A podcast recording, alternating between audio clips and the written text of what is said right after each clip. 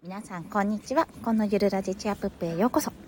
今回は外でのライブ配信です。というのも今これからちょっとお昼を買いに行くので、ついでにお話ししようと思ってやっております。ゆりさんこんにちは、よろしくお願いします。すいません。なのでめっちゃ私は外を歩きながら一人で喋っている不審な人だと思われてると思いますはい。結構ごめんなさい、物音とかすると思うんですが、外のね車の音とかすると思うんですが、ご了承ください。ということで早速ですが、今日のテーマなんですけども、毎日ブログを更新するためのコツ3選についてお話しします。これですね、私今モスバーガーに向かってるんですけど、駅にあるあとモスバーガーに着くまでなので、なんとか終わらせようと思います。はい。でまず先にですね、3つのコツ言ってしまいますと、1つ目は準備運動をする。2つ目は型を作る。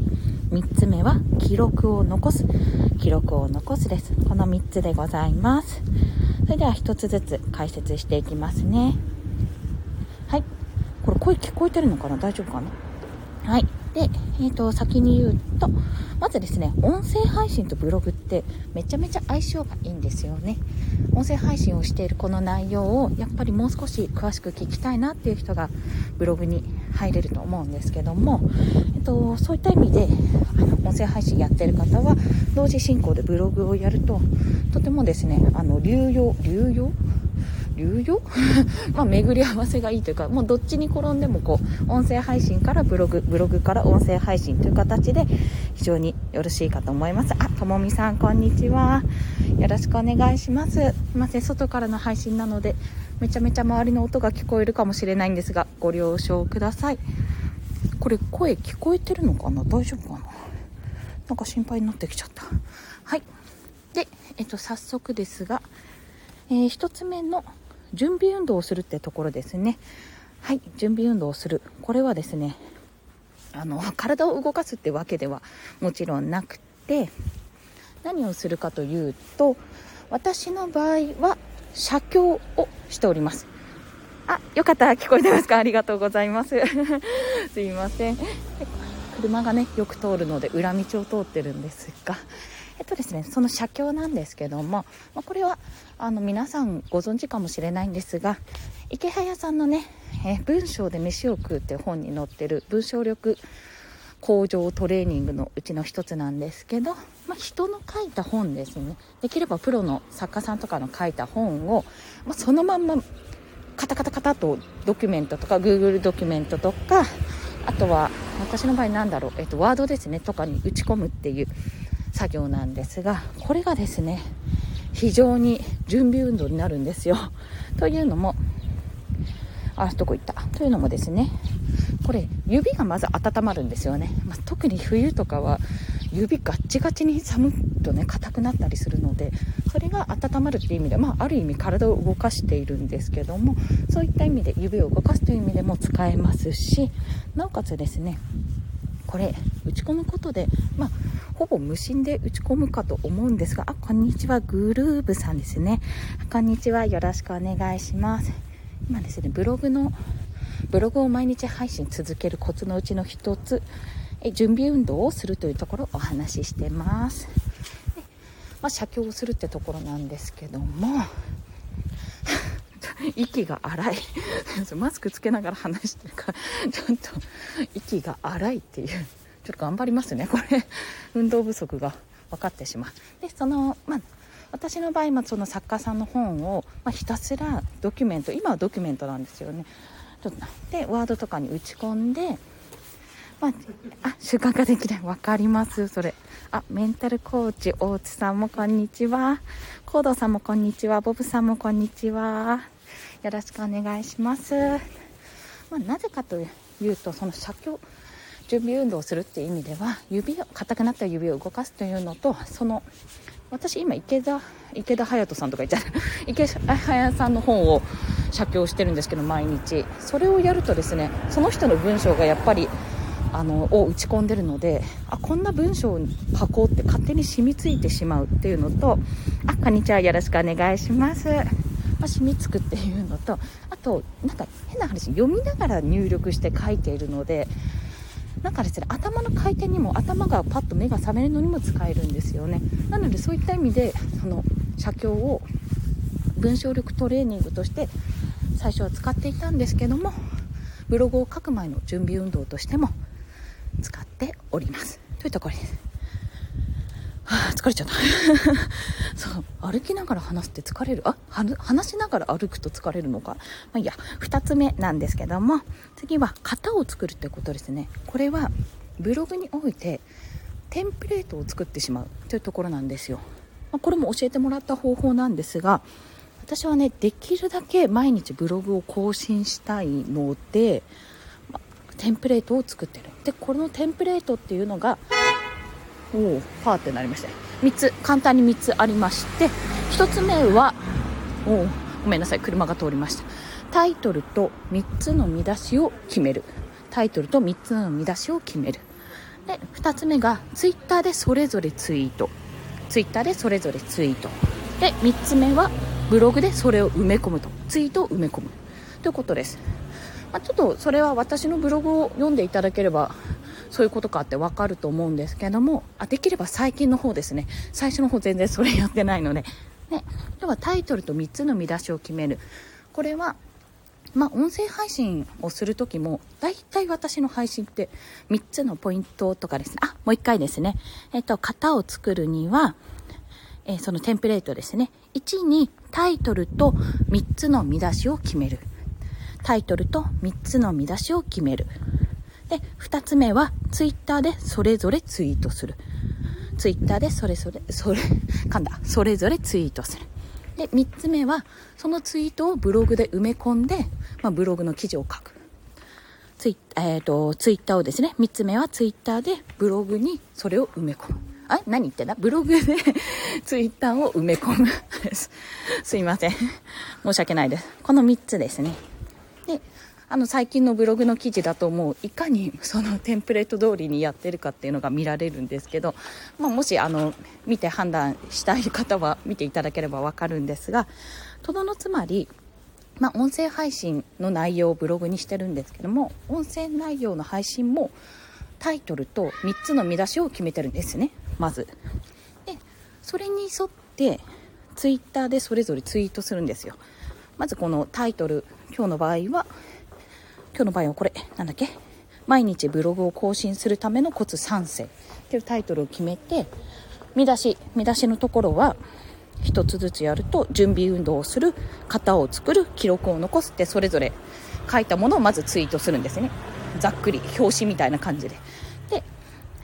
その後に準備運動をするとはどういうことかっていうことを140字以内でとりあえずまとめて書くと、それをツイートで、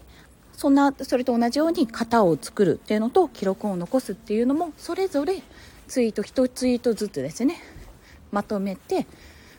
出す、ツイッターで送る。で、最後に合わせて聞きたいでまとめをやるときもあるんですけども、まあ、そうしないときもあります。とりあえず最低限4つですね、ざっくりした概要とそれぞれのポイント、3つのポイントのそれぞれの説明をしたツイートを出すんですよ。で、それをブログにそのまま転用する。もうすっごい楽ですよ、これ。っていうのは、ブログ書くとやっぱ文章を書いてるのにものすごく時間が取られるですよね。で、だんだん何言ってるか分かんなくなってきて、私も結構なんじゃこれ長いなって困るんですよ。でもツイッター入れることで、一つは見ながら思い出せる。そういえばこれ言おうとしてたって。ツイッターってその一つ一つの要素をまとめて書いてあるので、すっごくそれが分かりやすいから、そうそう、こんなこと書こうと思ったんだよねということで思い出しながら書けるんですよ。それがメリット一つで、二つ目は単純にアイキャッチになるんです。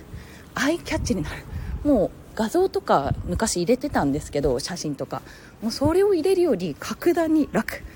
ツイートはですね、1ツイートは最大で140字じゃないですか。結構私140字ギリギリまで使っちゃってますね、これは。はい。例えば今回で言うと、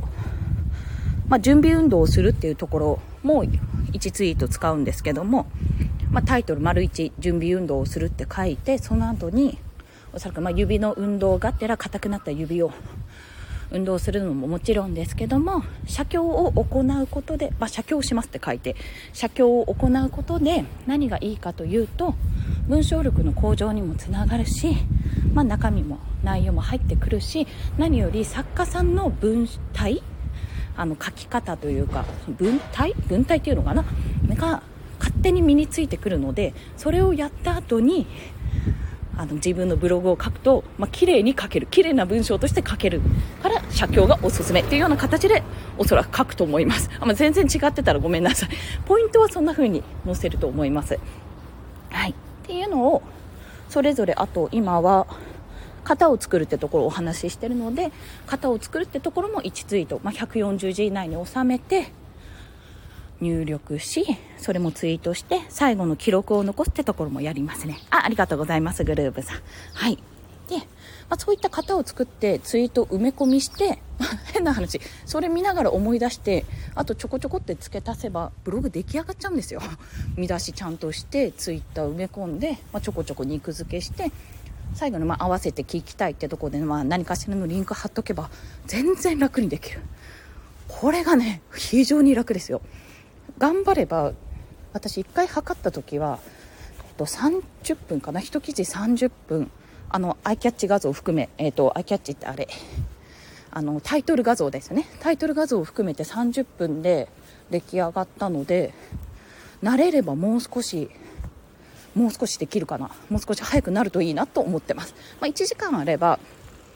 他の作業やりつつできるかなと思っております。で、これがね、何がいいって、楽なのもそうなんですけど、しかもね、今何を言おうとしたか忘れちゃった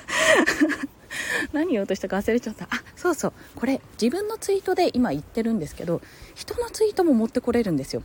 ツイッターって基本的にね、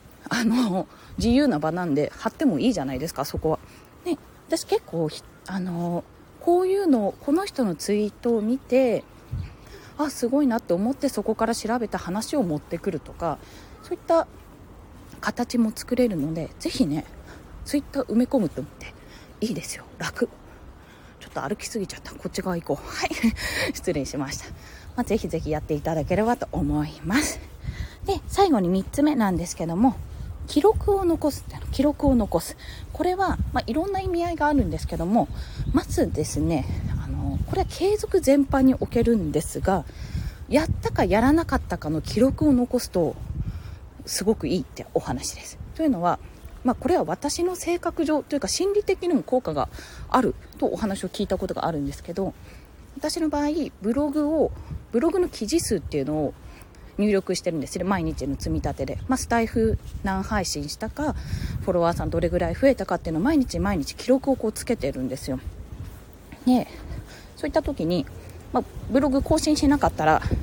前日の数字のままじゃないですか。変な話、下書きの時もプラスにはしないので、完成したらプラス1にする、完成したら、更新したらか。で、そうなると増えない、結構継続続いてる時に増えないとすっごい嫌なんですよ。やってないみたいな、なんかできてないみたいな。で、何をこのクソって、結構無理やりにでも時間を作ろうとするっていう心理が働きます。ただ、これのダメなところというか、ちょっとデメリットがあって、ある程度継続しないと、その負けず嫌いというか、何これやだ、継続しなきゃっていう気持ちが働かないって、それはね、すごいデメリットなんです。で、ただそれ以外にも記録するっていうのは別の意味もあって、これ積み上げの報告ツイートっていうのを私毎日してるんですね。今日はこれをやります、で、翌日にこれぐらいできましたと報告しますっていうのをやってるんですよ。要は宣言してできたかどうかを報告までするんですよ。これも記録なんですけど、それをやることで、要は後に引けない状況を作っておりますちょっとお恥ずかしいんですけども、これ言ったんだからやれよって自分で自分に言い聞かせてるってところなんですよ。そういうのをやることによって、とりあえず継続ですよね。7日間ぐらいすると、7日間もしなくていいから、3日4日ぐらいしただけでかな、私も4日も頑張ったのにやらないのって1週間目指してるのにちょっと今日更新できないとか絶対嫌だみたいな気持ちになるので、そうするとですね、ブログって結構やらなきゃって思う気持ちになります。ただやらなきゃって思うと人間やりたくないじゃないですか。義務化するとね、絶対やりたくなくなるんですよ。なぜかというと面倒くさいから。それでもなんかやることを楽しみたいんですよね、どちらかというと。でブログ書くのしんどくなってる人は、まあ私もですけど、結構その楽さとかなんかやっぱりしんどいっていう気持ちの方が強くなっちゃうんですよね。ネタもないしみたいなっていう時に、まず型を作るんですよ。本当に型作ったら楽になるんで、自分が楽になる方法をどんどん追求していく。こうしたら楽だなとか、なんならブログなんか2000とか3000とか書かなきゃって思わずに、もう1000ぐらいでいいですよと。1000もいかなくていいかな。画像を使えば全然。私も少ないですよ、結構ブログの文字数で。さっぱりと読む記事にしようとか、もう一記事3つのポイントって今回は言いましたけど、もう3つポイントしなくていいやと。もう一記事一つ伝わればいいやっていう短い記事でもいいんですよ。もうツイートレベル、ツイートよりもうちょっと多い方がいいかな。でもツイッターレベルの記事でもいいやっていうような、少しずつ続けることがまず大事なので、続けられるようにハードルを下げる。これがやっぱり重要なんですよね。はい。で、そういうことをすることで、継続すると。継続したら今度はプラス、じゃあもうちょっと多く書いてみようと、もうちょっとこうしてみようっていうふうにどんどんハードルを上げていけばいいだけなんですよ。まずは続けられるようにするためのハードルを下げる。そこが重要ということで、私はだいぶハードルを下げてやらせていただきました。話しながら喋ると体力のなさがバレる。お恥ずかしいですね。はい、そんな感じでございました。すいません。なのでもう一回ちょっとおさらいしますと、ブログをね、毎日更新するための3つのコツということで、1つ目は準備運動をする。これは私の場合は写経って言って、ただひたすら本を写して打ち込むっていうことをやっております。はい、で2つ目は型を作る。もうこれはいかに楽にやるかってことで、もうタイトルと3つのポイントを決め、それぞれのツイートをして、それをブログに埋め込んで、あと肉付けするだけっていうような状態をとっていました。で最後3つ目が記録を残す。これやったよって、今日は一記事ちゃんとやったよって、こう習慣化できたね、自分を褒めるための記録をつける。なおかつ別の意味でも、これツイッターで今日やることを宣言して、今日はこれだけできたよってちゃんと報告できるように。すいません、今日もできませんでしたみたいなのは、本当にね、自分のモチベーションめっちゃ下がるんで、なんかできなかったガックンってなっちゃうので、今日もできたぞ、やるぞっていう気持ちで、なんていうのかな、帳尻合わせじゃなくて、逃げ道を削るだ、逃げ道を塞ぐような形で周りに宣言する。そういった意味で記録を残すということをしております。ためひろさん、こんにちは、よろしくお願いします。めっちゃ歩きながら話してるので息荒くて恐縮なんですが、はい、そんなことですね。今日はライブ配信を聞いていただいたので、こんにちはで、なんでこの話をしたかっていう裏話だけ最後にお話しします。モスに到着するのでそろそろ、はい、なんでこの配信をしたかっていうと、これ今日のツイート、前のツイートかな、周平さんがですね、過去の自分の放送を聞いているかって言ってたんですよ。何かツイッターかボイシーか忘れちゃったんですけども、もしかするとサロン内かもしれないんですが、それで私過去の放送というか自分の放送聞いてるんですけど、結構ちょこちょこと。ただ過去の放送ってそういえば聞いてないなって思って、めっちゃ遡ったんですね。でアナリティクス見て、めちゃめちゃ低い再生回数が少ないやつを遡ってみたんですよ。そしたらいやね、あれいろいろ気づきがありますね。耳が痛いやつなんですよ。本当ですよ、ためひろさん、超恥ずかしかったです。とにかく今もあんまり変わってなくて恐縮なんですけど、早口なんですよ、めちゃくちゃ。なんか焦ってんのかこいつってぐらいに早口で、なんかね、そういうのを聞いてると、やっぱりいくらね、台本作ってしっかりした文章で読もうとかやろうと思ってても、なんかこれじゃ伝わらないなってちょっと思ったんですよ。なので今日は果たしてこの音声がね、歩きながら話してヒーヒー言ってるこの音声がどれだけ皆さんに届くかどうかはちょっとわからないんですよ。正直なんか早口だなって思いましたし、自分で外ですし、ただ前の自分より以前の自分よりもし伝わりやすくなっているようであったら、私としては万々歳だなと思ってちょっと試しにやらせていただきました。はい、ということでこれ後でアーカイブとして残すんですけども、外から帰ってきてちょっと落ち着いたら概要欄のところにリンクを貼っときますね。で、今回その写経をやってますということをお話ししたんで、写経の方法を載ってる